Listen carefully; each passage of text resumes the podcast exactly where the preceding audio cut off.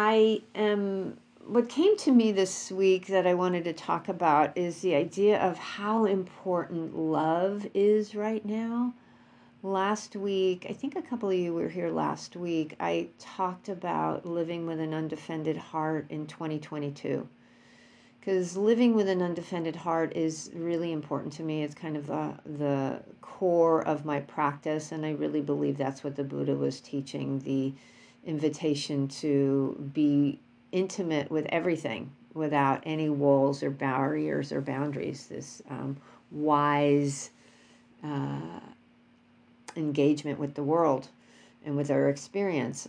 And it was, it's challenging. It's really challenging to do that, uh, especially over the last few weeks. Um, it's it, you know and it's really sad because i look through my notes on various things. I want to look up something i had a couple of years ago and there's just this talk over and over and over and over and over and over again. It's really hard because you know that's samsara that the world is just trapped in greed hatred and delusion and so much harm is being caused by that and it's oftentimes challenging to show up for it.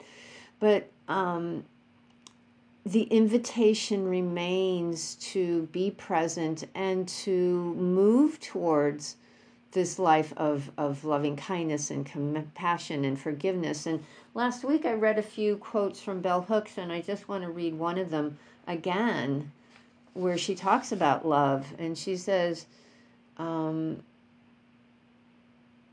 When we choose to love, we choose to move against fear against alienation and separation. The choice to love is a choice to connect, to find ourselves in the other. And I find that so important. This sense of love is a, ch- a choice to connect because when we um, disconnect is when so much harm is, is being caused and can be caused when because it's so easy to to other, the other person, and I'll, I'll touch on that again in a little bit. On Monday, I went to an, an interfaith um, gathering um, on the foots on the steps of City Hall, LA City Hall, and there was a large group of people in there. It was multi faith, a lot of people from a lot of uh, different faith backgrounds um, and it was a, a, a, a, gathering for Buffalo, Laguna Woods, and Uvalde. And um, just to name three of all the other shootings that have happened. And um, all these, it was um, really beautiful. And, and it was kind of three parts. The first part was people were offering up um, um, prayers from their own religions, blessings, um, talking about different things. And then there were a lot of people, a lot of the speakers um, mentioned the importance of love, the importance of um, being connected to love and not losing sight of how important love was the other part the other two parts of this gathering were great. The the second part moved into this awareness of what causes these things how people are so entrenched in um, uh, you know the systems of oppression and supremacy and that cause this type of violence that people are so wrapped up in the rhetoric. And um, and then the last piece of it was a call to action. But what I took away from that was really all these different voices from all these different faiths talking about the necessity of love. And there was one quote from the Talmud that I really liked that said, Who acts from love is greater than who acts from fear. So whoever acts from love is greater than who acts from fear.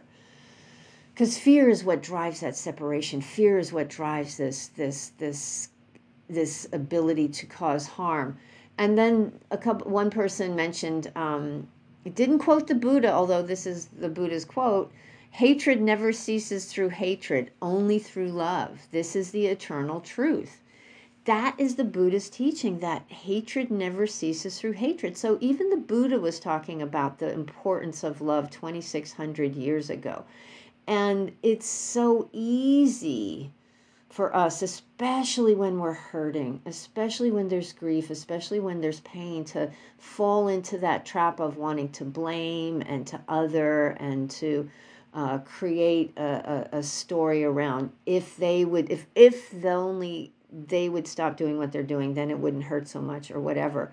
Um, yeah I, like i said i heard it so much that the people spoke on monday that the these shooters were trapped in this ideology and we have to fight the ideology the people are deeply conditioned by what they grow up in they grow up in a bubble um, we're all in our own little bubbles, whatever they are, and we have to see that and break through that because those bubbles are conditions, they're habits of the mind, habits of the body, reactivity. And some cause great harm and some don't. But if we have a, a foundation that is love and connection, that we intentionally have a foundation of love and connection, that's going to lead us in a direction that's wiser, that doesn't cause harm. You know, and we have to see this and we have to get out of our bubble. Othering and hatred is too easy otherwise. It's so easy to do that. It's so easy to do that. I find I found myself doing that when I would hear something on the TV or read something that someone said and I would just just react and then I'd catch myself and it's like, that's not who you want to be. That's not where you want to go. How do I come back from that? It doesn't mean we don't feel it, you know? It doesn't mean we don't have those experiences, but we don't react from it. And that's why I think it's important to consciously bring this intentional, this idea of intentionally moving towards love, moving towards connection. Um, grief is necessary. These feelings are necessary. Grief is the heart's natural response to loss. And we have to grieve to allow ourselves to feel this pain. And it allows us to acknowledge and integrate the pain.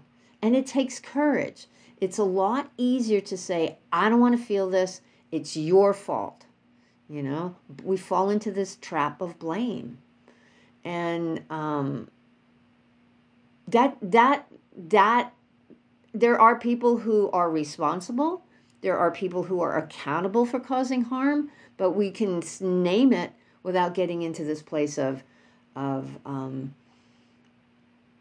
being enmeshed in it if that makes sense it's like this person's capable but i don't have to get into that i have to kill you i have to whatever whatever the reaction is um, we don't want to be trapped there and let that grief turn into hate. Audre Lorde said, We have to constantly study how to be tender with each other until it becomes a habit. And Jack Kornfield said, By practicing with mindfulness, we align ourselves with those who refuse to hate, and with each moment of compassion, we sow seeds of peace. So it's a continual mindful practice of paying attention because it's like I said it's so easy to slip into that. I saw myself doing that last week. I see myself doing that with around politics. I see myself doing that around so many things and I that does I'm sitting by myself in a room seething. It does no good except tr- get my innards churning.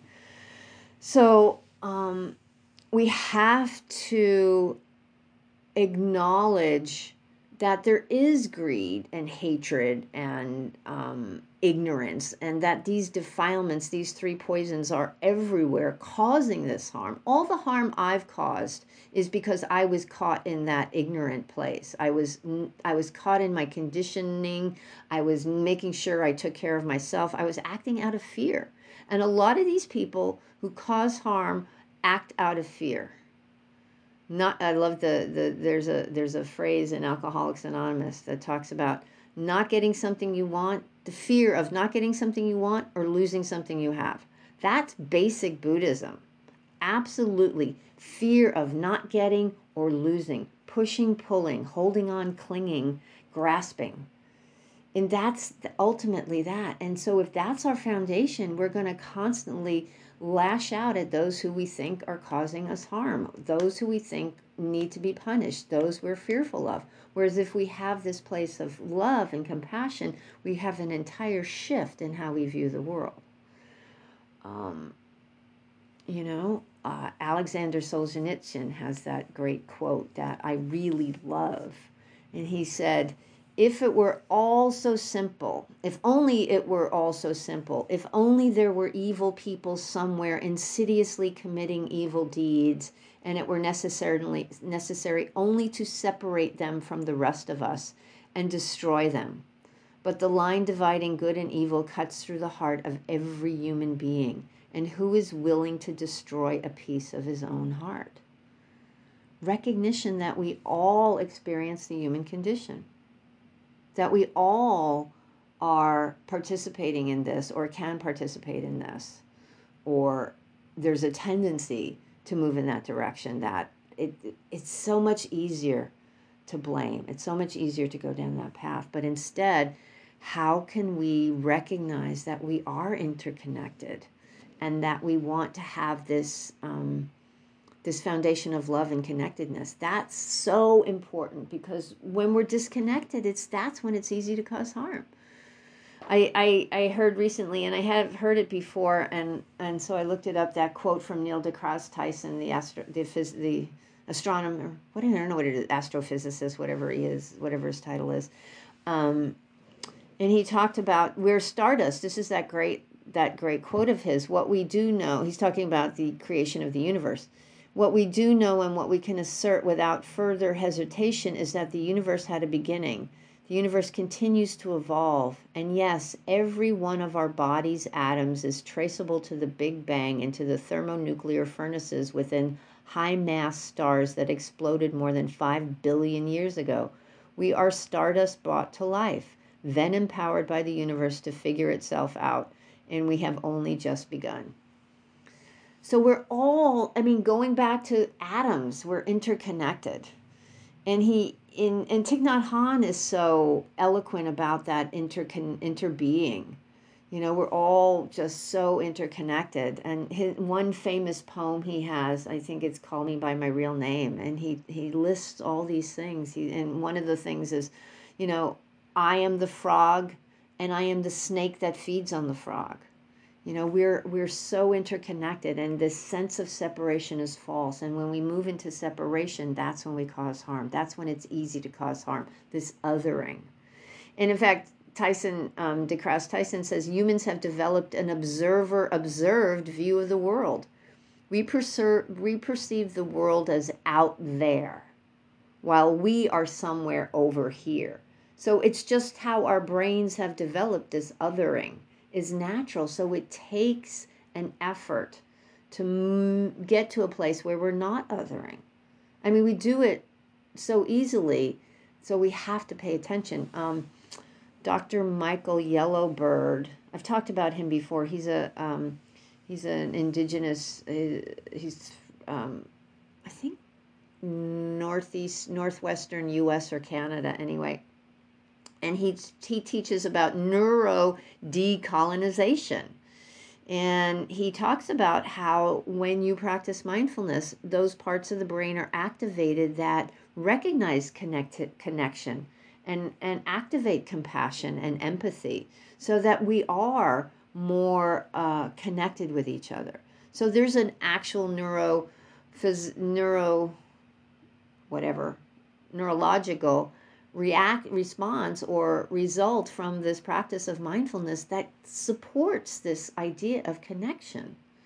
So it it's so important in this practice of mindfulness to recognize that's the direction we're going in to honor the idea that we're all connected. We're all human beings. We're all human beings. It's i mean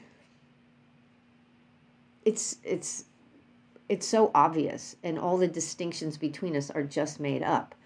Um, you can trace the, the, the distinctions back into when they were made up, and you know that the othering is very is very fluid and very malleable. Like if I'm having a fight with my neighbor, but then the guy across the street starts throwing rocks at us, then my neighbor and I are going to get together and fight him. And so it's like you know, it just moves around depending on what we want, what we're, what our fears are, what our desires are. And so just to recognize that they're not set in stone and we can be um,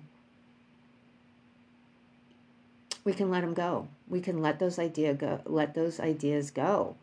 Um, and to support this the buddha gave us a teaching of loving kindness the metta sutta you know which is so important. Um, i'll just read a couple of lines from it which I, I know you're all familiar with it.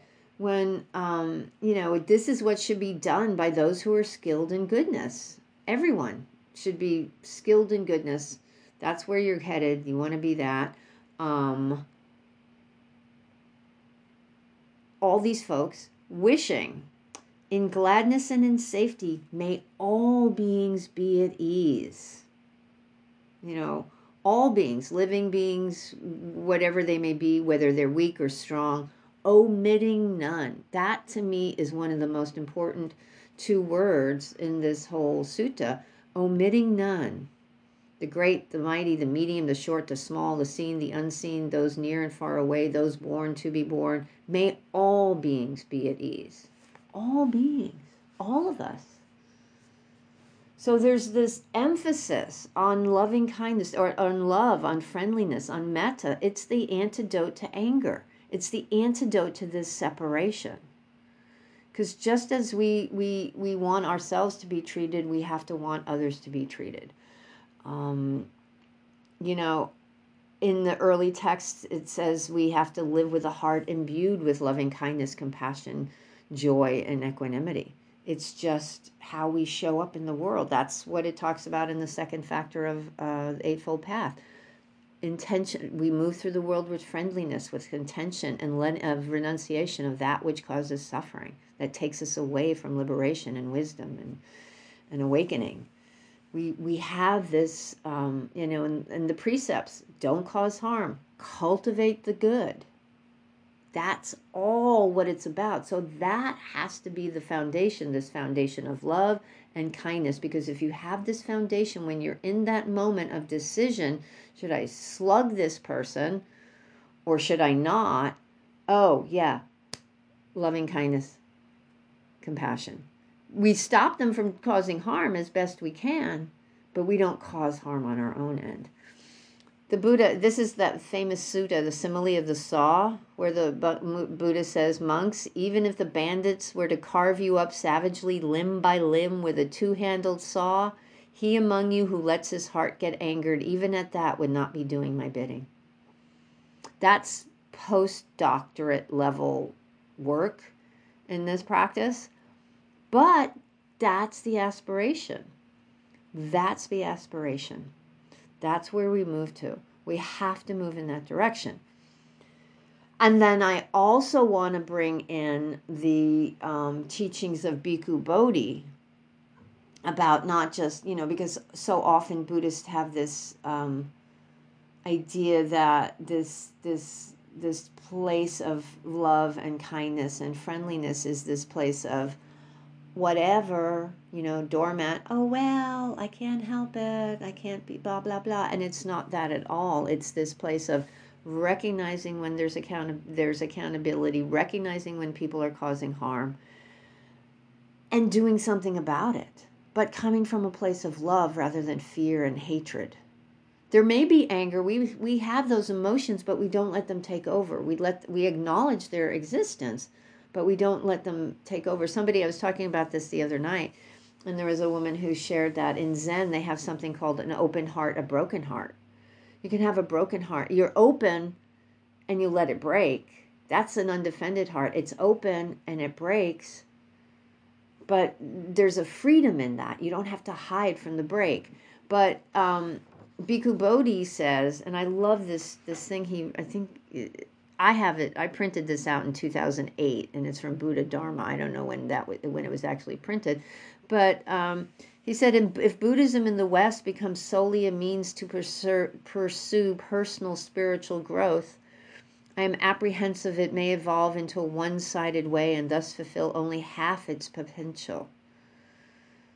You know, he said, It's true that Buddhist meditation practice requires seclusion and inwardly focused depth, but wouldn't the embodiment of Dharma in the world be more complete by also reaching out and addressing the grinding miseries that are ailing humanity? I, I love that line reaching out and addressing the grinding miseries that are ailing humanity.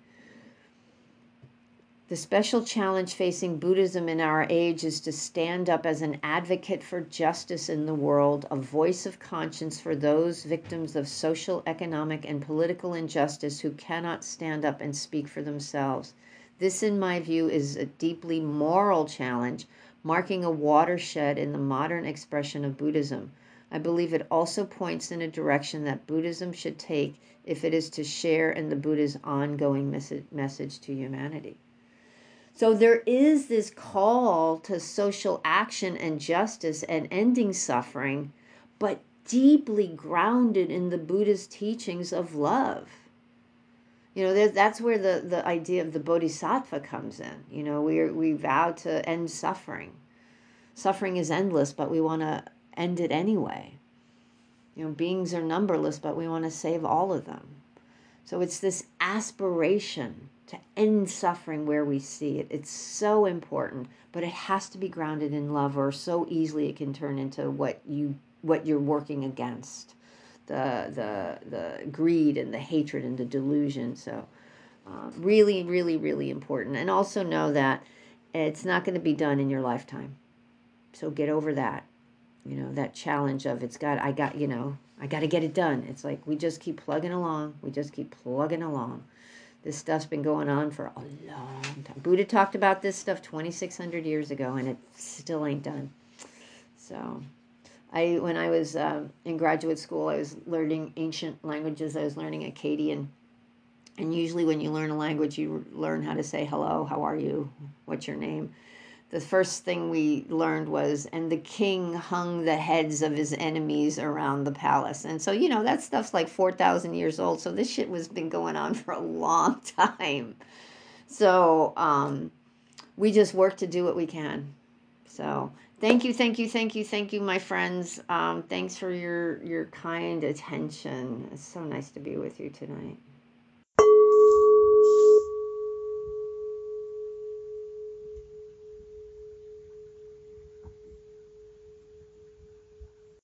Thank you for visiting Undefended Dharma.